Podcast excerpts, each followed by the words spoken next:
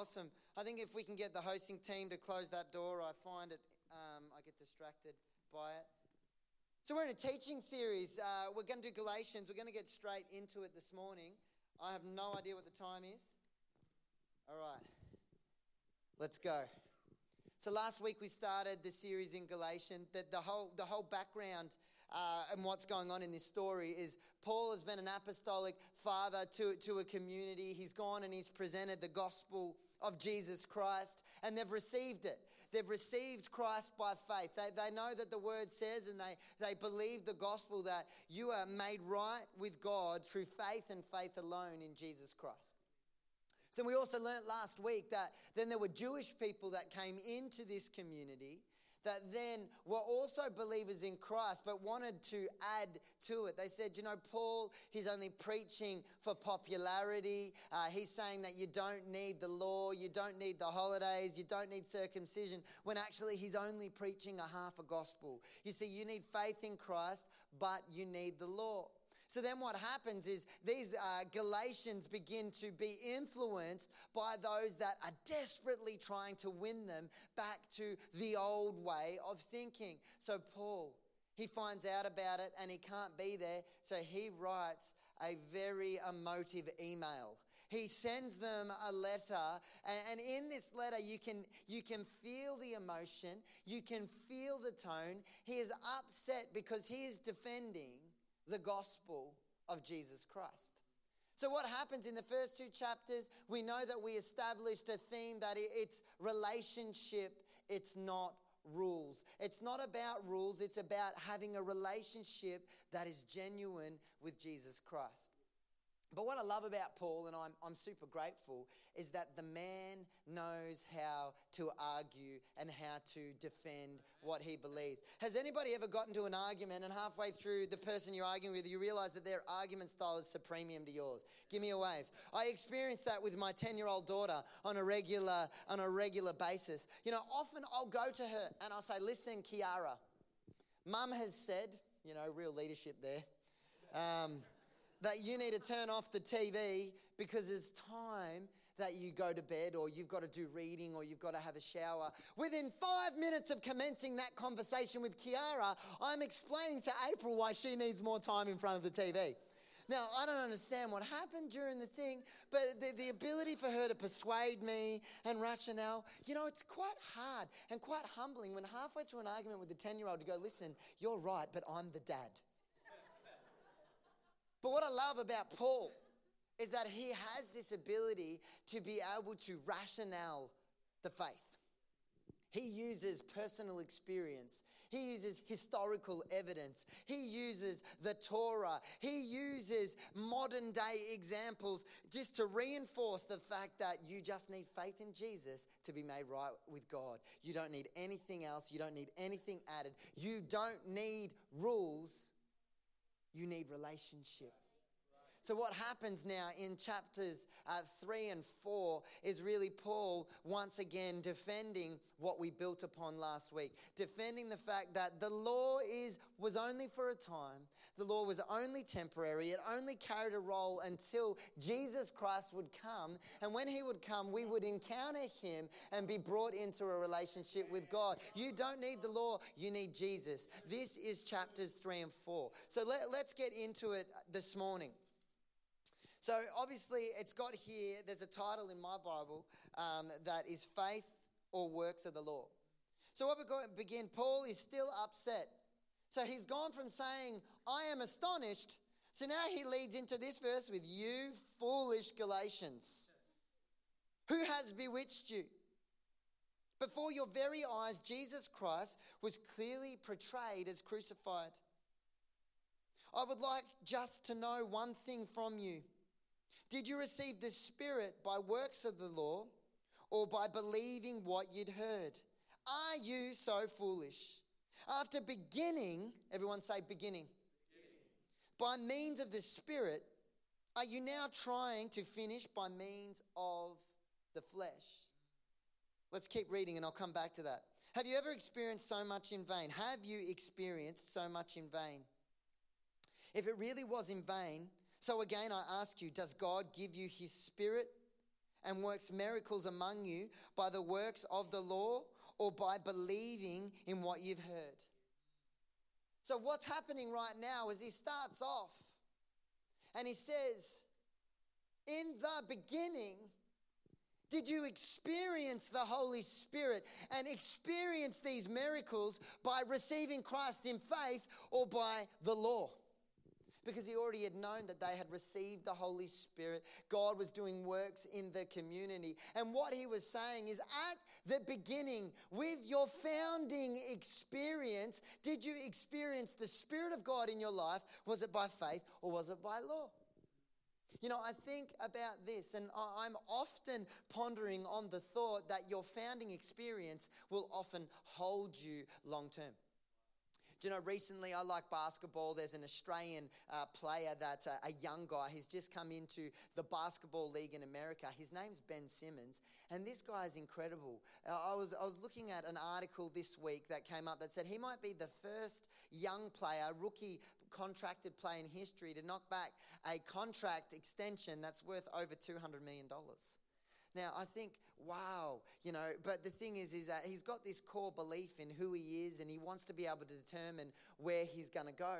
And as I was watching an interview on him, it landed on his parents. And his parents said, Do you know that when Ben is with us, he's not the superstar Ben, he's just Ben because the concept is this is where he began is going to hold him into where he is going now, what's happening in this context is Paul is saying, in the beginning, when you experience the Holy Spirit, did God work miracles in you? Did you experience God's love and God's grace and God's mercy? Because in the beginning, all you did was accept it by faith. Why are you trying to add stuff to it now once you've already had the experience? You know, as I pondered on that this week, thought about my own life and about when I first encountered the Holy Spirit. I was 11 years old. I was at a conference in Geelong called Top Gun. And uh, God was moving. There was about a thousand young people there, and something had drawn me down to the front. I had grown up in church. My parents were pastors, and I had been there and been in the, the front row and clapped and sung and raised my hands. But all of a sudden, something was shifting. I was experiencing the Holy Spirit all of a sudden I felt love like I'd never felt before, peace like I never felt before. And I knew in that moment, as I was right pressed up against the stage and there were people everywhere, I knew I'd spend the rest of my life pursuing the Holy Spirit because of the experience that I had. For me, that was my beginning. And as I've grown, the challenge has been what I try to add to it. So in the beginning, I was 11. I didn't have an incredible understanding of God's word, a, a great depth of doctrine or theology. I had an experience with God. And that experience, it held me. Now, I'm not saying that you don't need God's word. I'm about to get into that. But what I'm saying is it begins with an experience. Often I have said that an experience will never be in submission to an argument. Because here's the thing is that you can argue with me about the existence of God. I'll never submit to that argument because I have experienced the reality of who God is. How often in life are we finding that we've had that first experience? How many people remember that first experience where you're at a conference or you're in a church or you meet Jesus, you're, you're filled with the Holy Spirit, and then all of a sudden it's like now you need the right song. You know, you need the right tingles going up your arm. Uh, you, you need to be in the right mood. You need to have had enough sleep the night before in order for you to experience the Holy Spirit in the way you did the first time. Why do we need to add to it? Why, why do we need to? See, the thing is, we don't. Because Paul is saying that in the beginning you experienced the Holy Spirit and miracles amongst you purely because you had faith in Jesus Christ and He'd restored you to relationship with God. Who here, I know I do, desires to, to have that experience with the Holy Spirit like you did for the first time? Give me a wave if that's you. Why don't we stand just for a moment, really quick? Why don't we raise our hands? Here's the thing why do we need to add music? Why do we need to add a melody? Why, why can't we just say to the Holy Spirit right now in this place, Holy Spirit, We want to know you. Holy Spirit, we want you to lead our lives. Holy Spirit, would you walk with us? We open our hearts and our minds and turn our attention to you, Father, because we want more of you. Lord, there is none like you. There is none like you, Father. And I pray that we would almost have a returning to the passion we carried at the beginning. Lord, when we walked away going, something has shifted, something has changed, something has been birthed in my heart because I now know the true God. I have experienced His love, I have experienced restoration to God. And Holy Spirit, we desire that in this place. Holy Spirit, as we sang this morning, make us new wine, Lord God. Make us a new wine vessel, Lord, that you could pour in something new in this place, Lord God. Lord, we don't want to hold on to the old. We don't want to hold on to what we've added because we know that when you do that, Lord, when you pour in new, we can't hold it. But Lord, when you make us a new wine skin, Lord God, you begin to pour in something. We experience something new. We experience growth. Lord, we want your power. Father, why don't you just begin just for a moment just to thank the Holy Spirit for his presence in your life? Oh, Father, we thank you. Come on, church, lift your voice. Oh, hallelujah. Thank you, Lord. Thank you, Lord. Thank you, Lord. Holy Spirit, we love you. We want more of you. In Jesus' name, amen. Amen. Take your seats.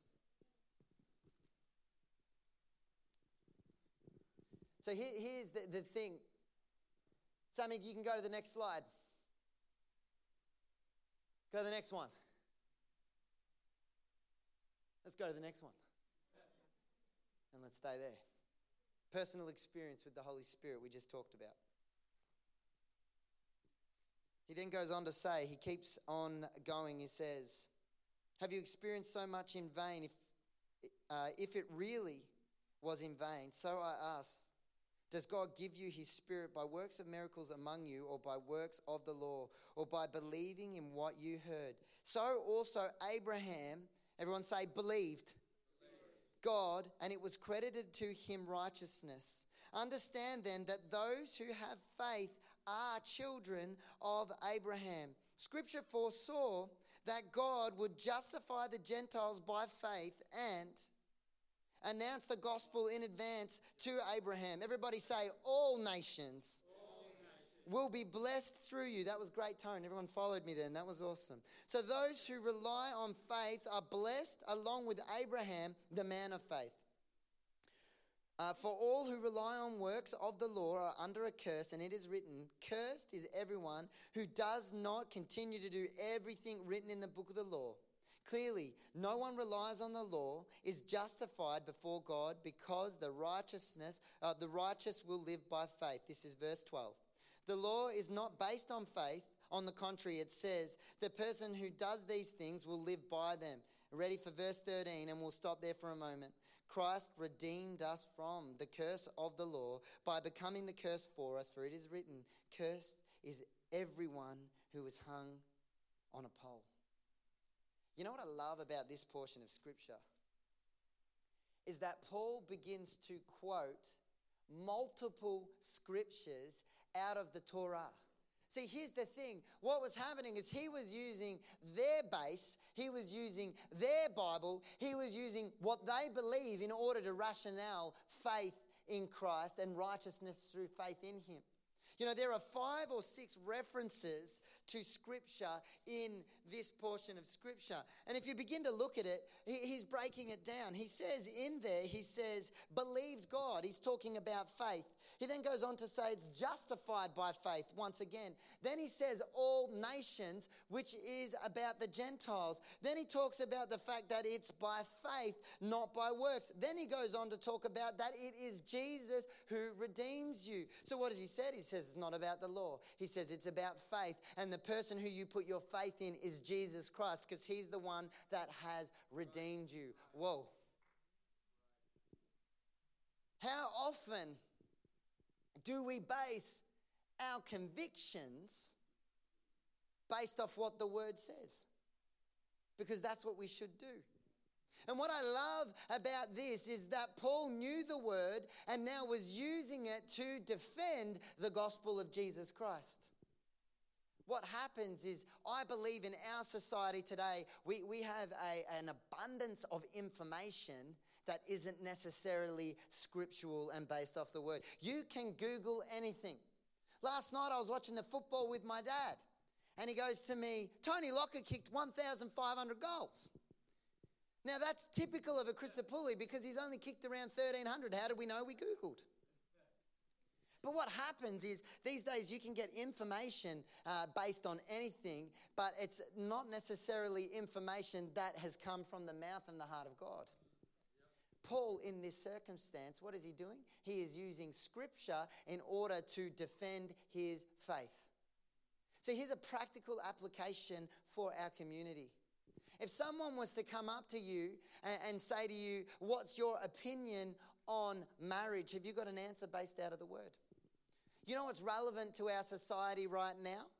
Is an unborn child. What does the Bible say about children in the womb? How are you basing in your life something that you're able to then answer based off Scripture? Their marriage is under attack. Unborn children are under attack. You know what? What about the presence and need for the body of Christ, the church? What does the Bible say uh, about that? What does the Bible say about faith in Jesus Christ and how he actually came to restore the world to God? What I love about Paul's example in this scripture is he knew his Bible and he used it to defend his faith. I want to encourage you. Why don't you go home? Do it really simply. And you know what? You can actually, uh, I want you to do a few things. Why don't you pick five things in your life uh, that maybe you want an answer to? You know, for me, I always think about, well, what's the point of an eldership? What does the Bible say about an eldership? Why can't I go rogue? Well, the Bible talks about governance, it talks about accountability, talks about many things. Why do I have an eldership? Because the Bible tells me to. You know what I mean? You know, there'll be some young guys out there. You need to know why God says it's not good for concubines anymore. I'm just saying. There are things in there that you need to know about the Word of God. So why don't you go home? Why don't you write five things down? Maybe it's marriage, maybe it's finance, maybe it's accountability, maybe it's mentorship, maybe it's business. There can be several different things in your life. Then what I want you to do is why don't you talk to people who are in this community about it? Why don't you begin to research it, whether it's a word study? You can use Google to help you. What does the Bible say about marriages? Then grab that scripture, bring it to like minded kind community and begin to implement it into your life so that when you go, you're ready to answer.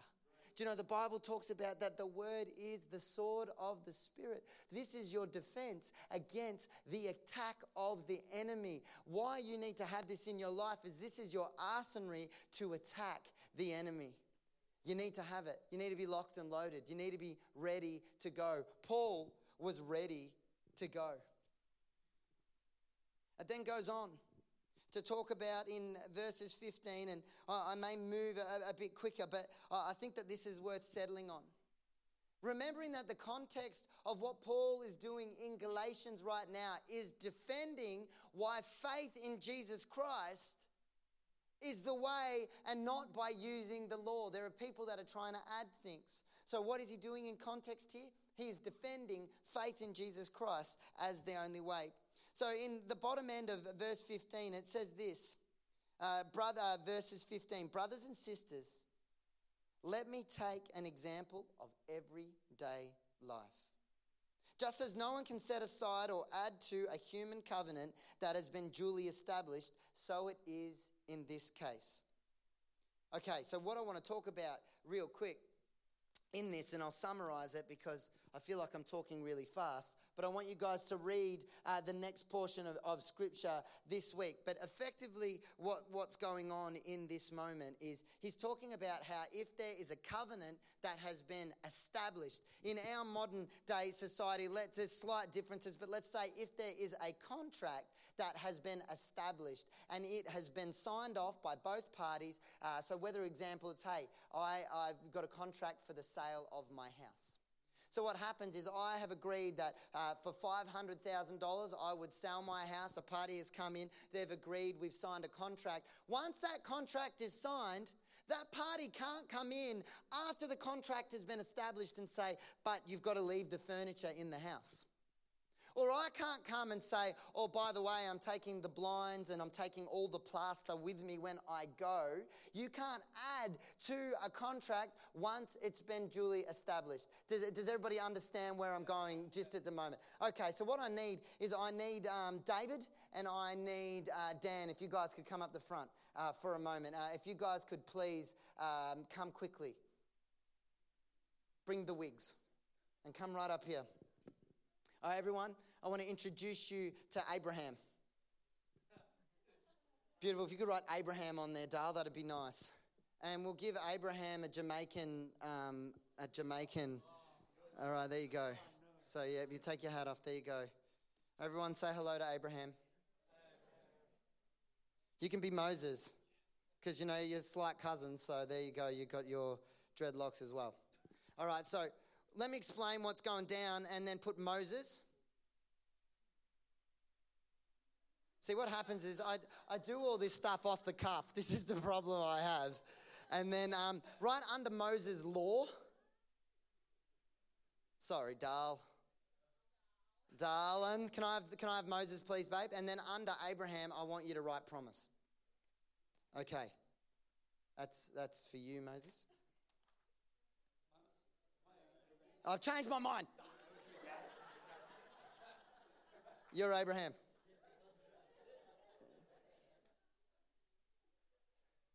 Okay, good. All right, so let me try and explain how Paul is defending what's going on. So, what the Bible talks about here is Abraham is the man of faith. What happens is God comes and makes a covenant with Abraham that he was going to bless Abraham and his seed. Now, the Bible talks about, uh, when you read it, seed is referring, not seeds as in many people, but the seed is referring to Jesus Christ. So, God is making a covenant with Abraham that he will bless Abraham and his seed. The blessing will come through Jesus Christ. So, what happens is he says, You've been made righteous by faith. It says that in the Word of God, that he was made righteous through faith. And then what happens is because of that, God makes a covenant directly with him. God makes a promise directly with him. Now, we know in Hebrews uh, chapter uh, 6, verse 18, that it actually talks about, I like the, um, central, the English version, it talks about that it says, God's promises cannot be broken. God cannot break a promise that He's made. So He has made a promise and a covenant with Abraham that he had been made righteous through faith. So, because he'd been made righteous through faith in Christ, we all know the story where he goes to sacrifice Isaac. He doesn't do it. He's going to do it because of faith in God. God makes a covenant to bless him. Okay? It's been duly established. So if it's been duly established, we know that in the word it's said that you can't add anything to a covenant once it's already been established. But isn't it interesting that the law that was given to Moses came 430 years later? So, therefore, if the covenant had been established, eh, the promise is not reliant on the law because the law came after. So these guys are speaking into a life of a community saying, no, no, you need to have the law. You need to have Jesus and the law. But Paul is standing and he is saying, no, no, no, no, no. Once it's been established, you cannot add to it later. Thank you, Moses and Abraham. Keep the wigs on, I'm feeling them. So when you look at that, yeah, give them a hand, give them a hand.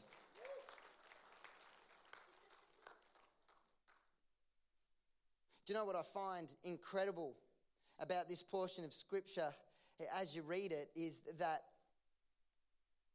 you know, when the law was given, there's a heap of things going on. You're talking about how the law was temporary. It was, it was for a season. It, it was given to fulfill something until maturity had come. He, he, goes on to talk about how when, when a child is an heir, but he's less than 18, and his parents may ha- have uh, died and left him an inheritance, until the specified time you know, that child has the same rights as a slave because they're under a guardian, and he's referring to the guardian being the law. They're un- but when they come of age and they come of a specific time, when they when Jesus Christ came and they were able to accept righteousness through faith in Him, they came into maturity where they would receive the inheritance. But but here's where I, I want to bring an application in the scripture, it talks about that the law was given by God to angels, to a mediator, which was Moses, and then to the people. So they got it third hand. The law was received third hand, but with the covenant that Abraham received, it came directly from God. And you know that we live in the blessing of righteousness through Christ, the, the blessing of that covenant, which means that we have direct access to the Father.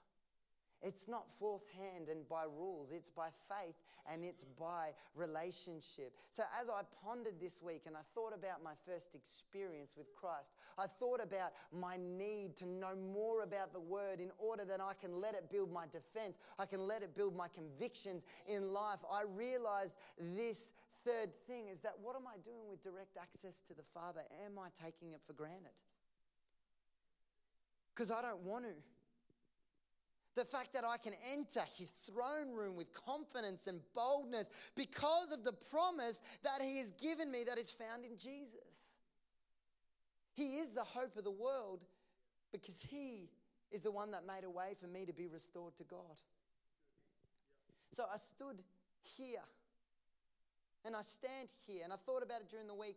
Do I take my relationship with God for granted? It's blessing upon blessing. It is literally the reason we are existed to exist. It's the reason why we are created. But yet, do I go up about my day? I'm just being transparent. And I, and I often I, I hit lunchtime and I think, have I even have I even spent time with God? Have I even thought about my relationship with Him? Have I even thought about the blessing that has come through Jesus Christ? Because I, I don't want to add anything to it. I want to bring it right back to my first experience where I knew He loved me, where I knew His grace and His mercy for my life. We need to get back to this place as a community. We need to get back to this place. There are going to be factors and there are going to be obstacles and there are going to be things in our life that will distract. But you know what? I want to know who God is because I walk in His promises for my life and I know that His promises don't change. Teagues, I might get you to come up.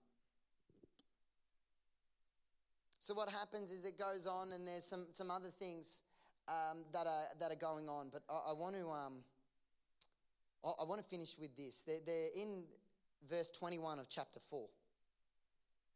He begins to make a, a, an illustration. He begins to talk about uh, two people, and then he be- begins to bring uh, the connection uh, with the symbolism of it all. Now, God needed to be revealing this to Paul because you have to be very careful with symbolism. You can't go, hey, because it was, you know, uh, a pig, it meant bacon. Like, you have to be very careful uh, with symbolism. But see, this is in the Word of God because we know that every word that is in here was by the purpose and the power of the Holy Spirit speaking to Paul in this moment. And I, and I think it paints a picture of where people are at and where people should be. So we know the story of Abraham. God gives him the promise of a son and of an heir and of many, many children. But what happens is sometimes with God's promises is they take time. They take time. Now remember, he is rationaling the faith that comes through Jesus Christ and not the law. This is the context of what we're talking about. So he begins to share about Hagar and Sarah. Now we know the story is what happens is Abraham is waiting on this child and it won't come. So Sarah says, Well, why don't you take my servant as your wife? Uh, then that way you, you may get a seed through her. See, what they're already trying to do is they're trying to make out the plan of God by their own means. That was never the plan. It was to be received as a gift because of a promise, because of a covenant and a love that God had made with his people.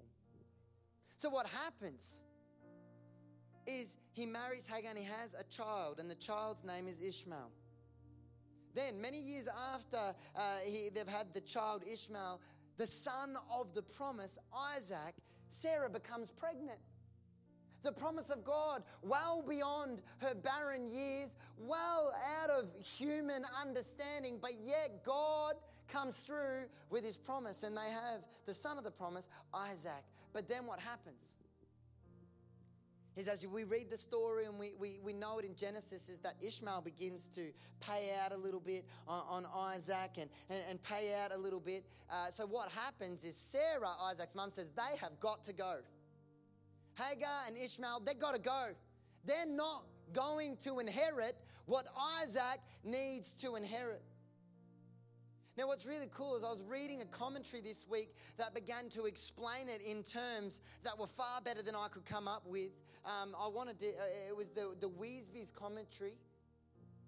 But what happened is it, it, it began for me to understand uh, in a better picture what was going on. And, and, and if you have a look here, Hagar and Sarah represent the law versus grace.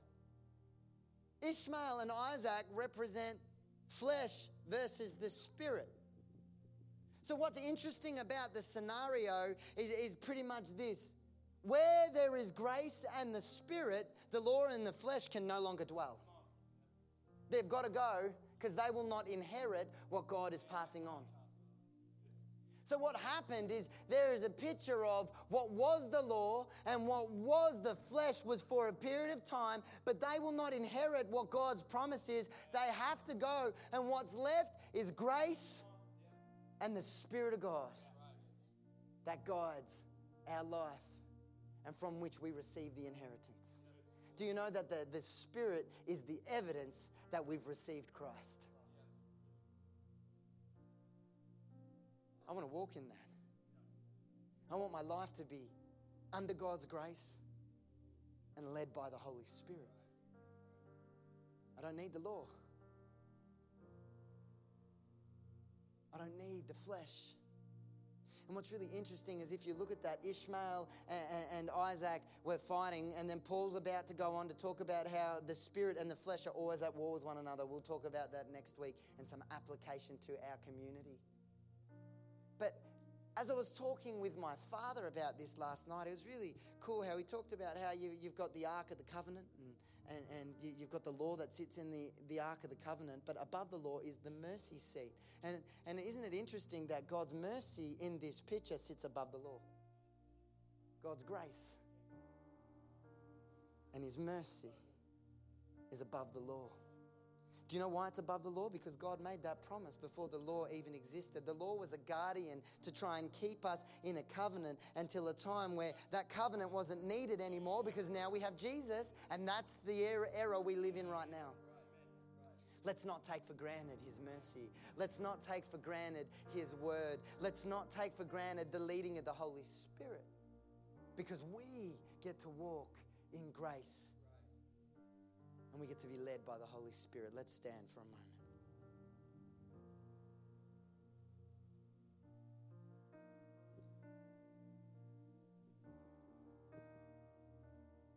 Might invite just the singers to come.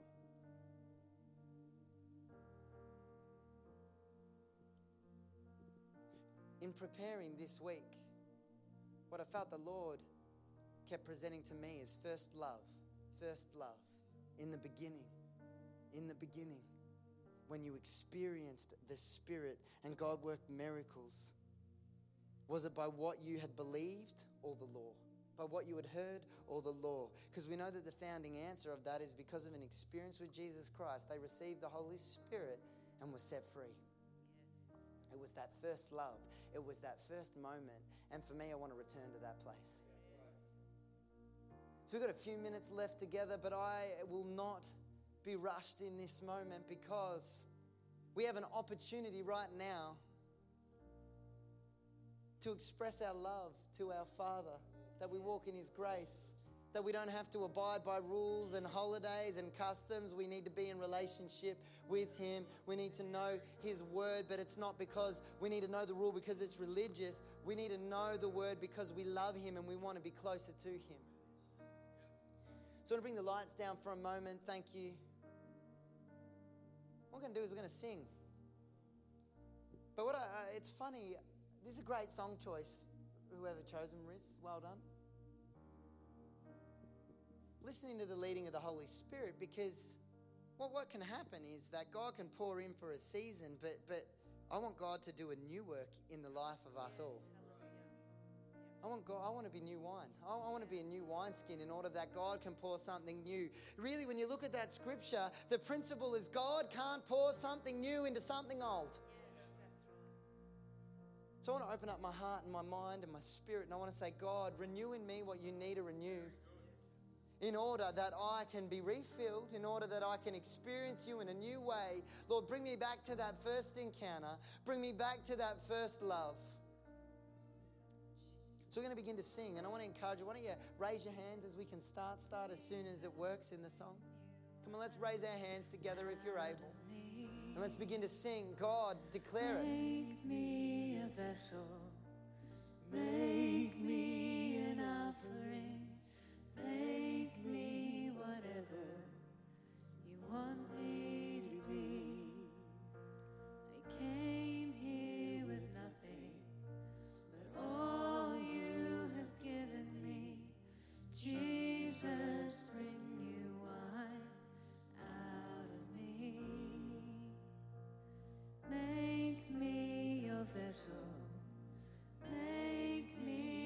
Keep singing, church. I'll invite the rest of the band to come up. Make me whatever you want me to be. Keep singing. Lord, I came here with nothing, but all you have given me. Jesus, bring new wine out of me. Make me a vessel. Think about the words that you're singing. Think about what you're declaring. Holy Spirit, do something new in me. Whatever I don't want to be the same. I don't want to grow dry. I want to continue to just experience your fullness and your love.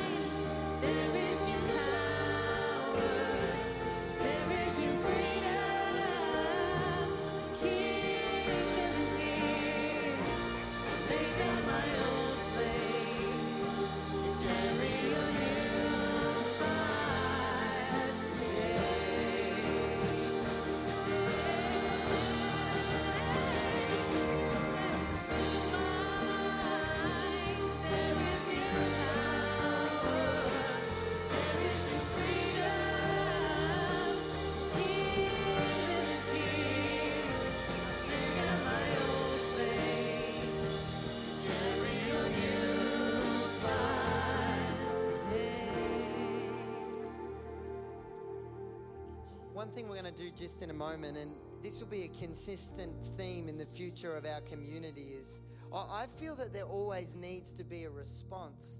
You know, it's funny, I went through a period uh, when I was full time nursing, I, I was still ministering in Geelong, but, but what had happened is I, I had almost stopped responding. Uh, on, a, on, a, on a Sunday or when there was an opportunity. Uh, I don't know, I don't know, still dialoguing the actual cause. I don't know whether it was pride or whether it was tiredness or, or, or, or whether it was uh, just busyness, but I actually stopped responding. Uh, to, to God. And, and what happened is I got to this moment of, of con- conviction where I'm like, no, God, I need to put it out there before you that I, I want you to move.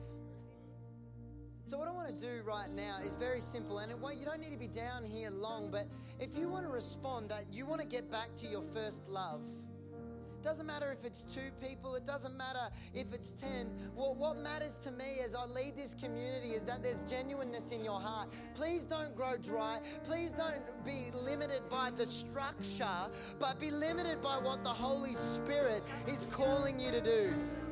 So, what we're going to do is we're going to continue to sing this song.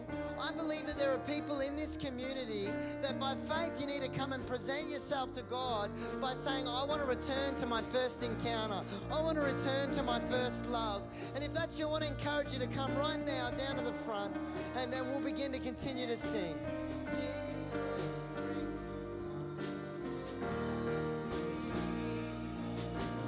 Make Make me an offering.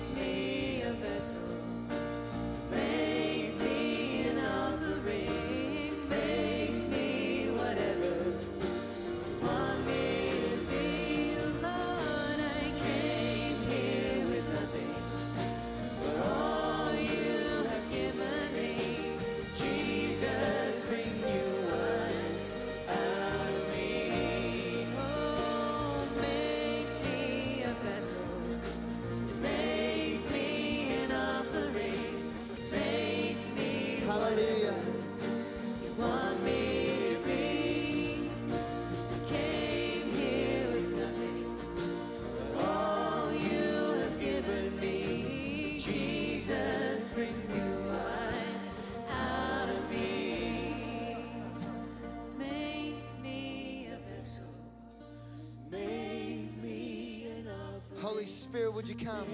Me Holy Spirit, would you come? you want me. Feel us anew.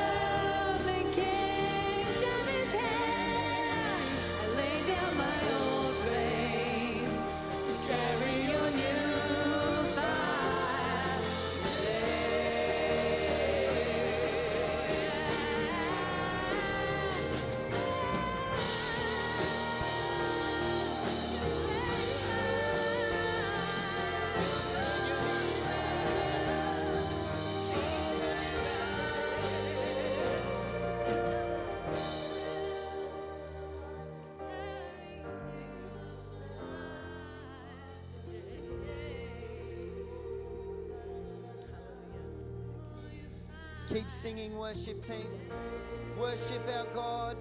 Come on, community. He's in this place. The Spirit is broken open. He's pouring out peace. He's pouring out love. He's pouring out joy. There are people in this room that need to be reassured of their salvation. He's doing that right now. That's uh, the Holy Spirit is evidence in your lives that you have given it to Christ.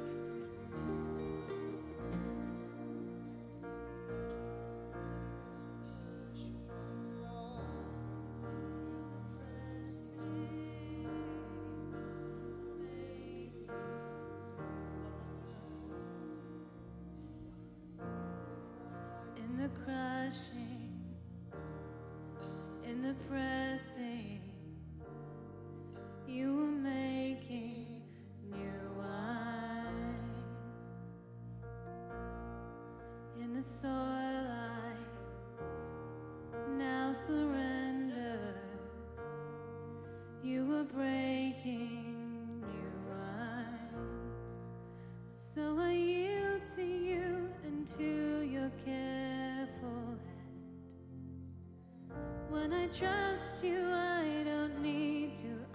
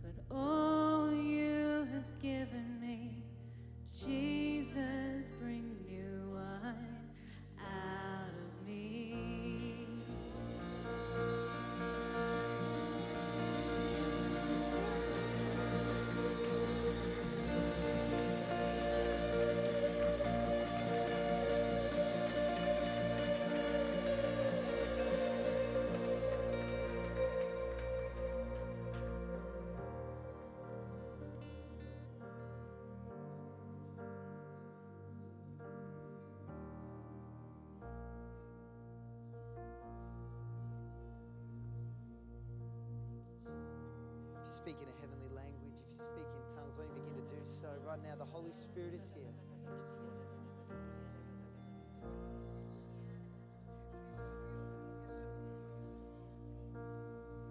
Grace is in this place. Mercy is in this place. Joy is in this place. Peace is in this place because you are in this place, Lord God. Do something new in us, Father. We ask for your breakthrough, Lord.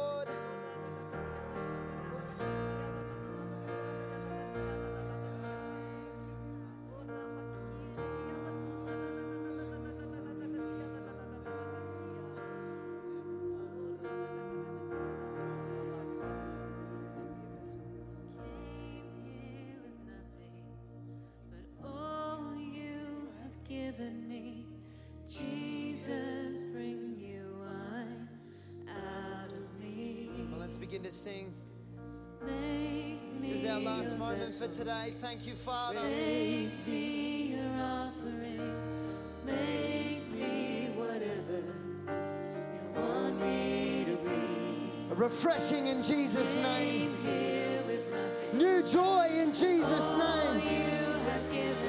Thank you, Jesus.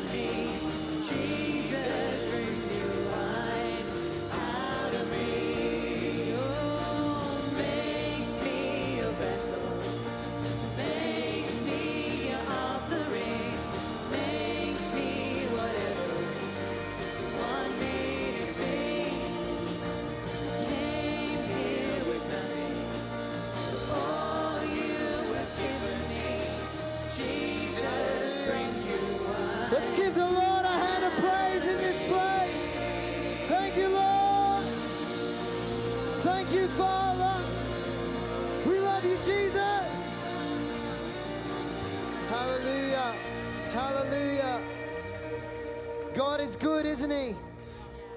Thank you for being with us this morning. Please, I want to encourage you if you need any information about our church at all, there'll be people in front of the TV in the middle of the foyer. Please go and see them, stick around for a coffee. And next week, we finish the third week of our Galatians series. We love you. Right now, Lord God, I just pray blessing over every person in this place. Thank you that finance is going to arrive this week. Thank you that healing is going to arrive this week. Thank you, Lord, that you are in control and we live a life that is led by you, Holy Spirit. In Jesus' name, amen.